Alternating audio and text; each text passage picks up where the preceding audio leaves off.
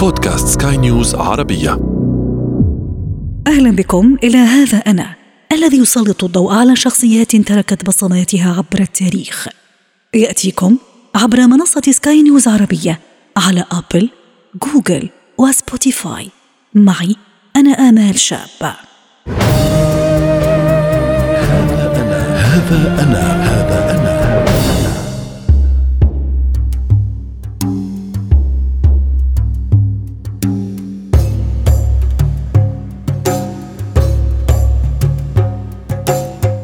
هنا الأحساء شرقي السعودية. إننا في عام 1940 الشهر الثالث في يومه الثاني. في بيت القصيبي حيث الوالد ينحدر من منطقة نجد وسط السعودية وحيث الوالدة سليلة عائلة حجازية يولد غازي. وسط عائلة غارقة في كآبة المشاكل الأسرية بسبب فارق السن الكبير بين والديه واختلاف ثقافتيهما ومزاجيهما. كبر غازي قبل أن يصبح يتيما وهو بالكاد في شهره التاسع. لقد غادرت والدته الحياة.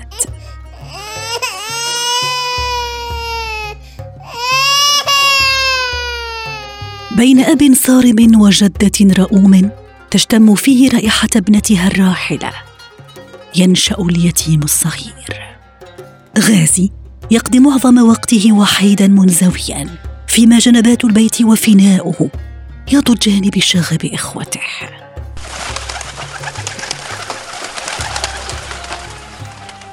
إنهم يطاردون الحمام الذي يربيه والدهم.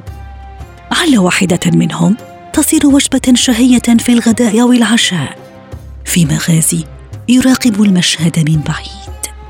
أهو الهدوء والسلام اللذان يسكنان قلب اليتيم الصغير. أم هو قهر اليتم الذي بدد ضحكات الطفولة وحولها حزنا وانطواء؟ إلى البحرين يشد غازي الرحال حيث سيتلقى تعليمه الإعدادي والثانوي قبل أن يحصل على إجازة في الحقوق من جامعة القاهرة.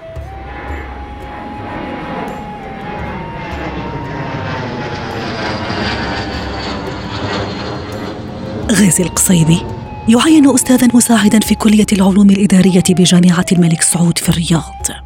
قبل أن يعمل مستشارا قانونيا في عدد من الوزارات والدوائر الحكومية. إلى جامعة جنوب كاليفورنيا يشد غازي القصيبي الرحال حيث سيحصل على الماجستير في العلاقات الدولية ثم الدكتوراه في العلاقات الدولية من جامعة لندن.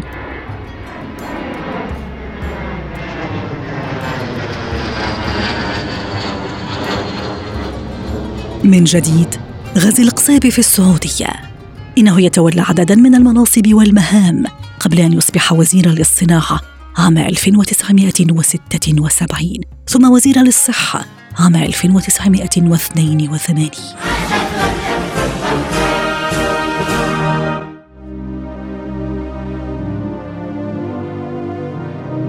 إننا في عام 1984 إلى البحرين الذي احتضنته صغيرا وكتب فيها أولى قصائد المراهقة يعود غازي.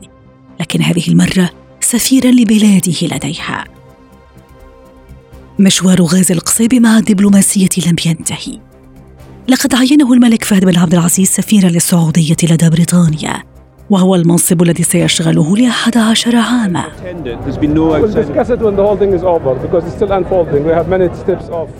إننا في عام 2003 من السلك الدبلوماسي إلى مجلس الوزراء يمضي غازي القصيبي في مسيرته. لقد عين وزيرا للكهرباء ثم وزيرا للعمل. آه، لأني أؤمن أنه يجب أن نتحمل نتائج أعمالنا. آه، فلا نكتفي فقط بالاعتراف بالنجاحات وإنما يجب أن نعترف بالهزائم. غازي القصيبي الوزير والدبلوماسي ورجل الدولة هو سندباد الشعر العربي كما يحلو لعشاق حرفه أن يسموه. هو أيضا الشديد القسوة ضد خصومه كالرمح. هو الدبلوماسي الشرس هو الخير المحرك للعواطف وهو المفسر للمواقف يقول أولئك الذين عاصروه.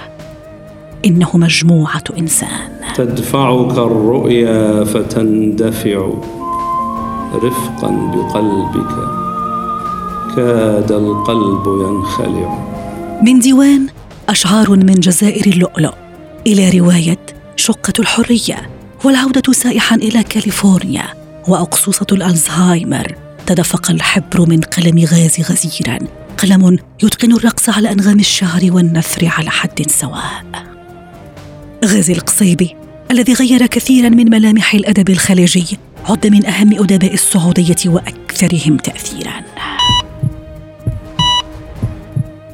إلى أحد مستشفيات الرياض يدخل غازي القصيبي لإجراء عملية جراحية كشفت إصابته بسرطان القولون. لم تمر إلا فترة قصيرة قبل أن يتمكن المرض الخبيث منه. إننا في الخامس عشر من أغسطس عام 2010 ترجل الفارس المغوار عن فرس ما هدها ما هده هو لكن هدها السفر. غازي القصيبي الدبلوماسي الأديب يترجل عن صهوة الحياة. هذا أنا هذا أنا. هذا أنا نهاية هذه الحلقة من هذا أنا. استمعتم إليها عبر منصة سكاي نيوز عربية على أبل، جوجل وسبوتيفاي ولنا لقاء. تقبلوا تحياتي. أنا آمال شابة في الإعداد والتقديم وتحيات المخرج يحيى جلال.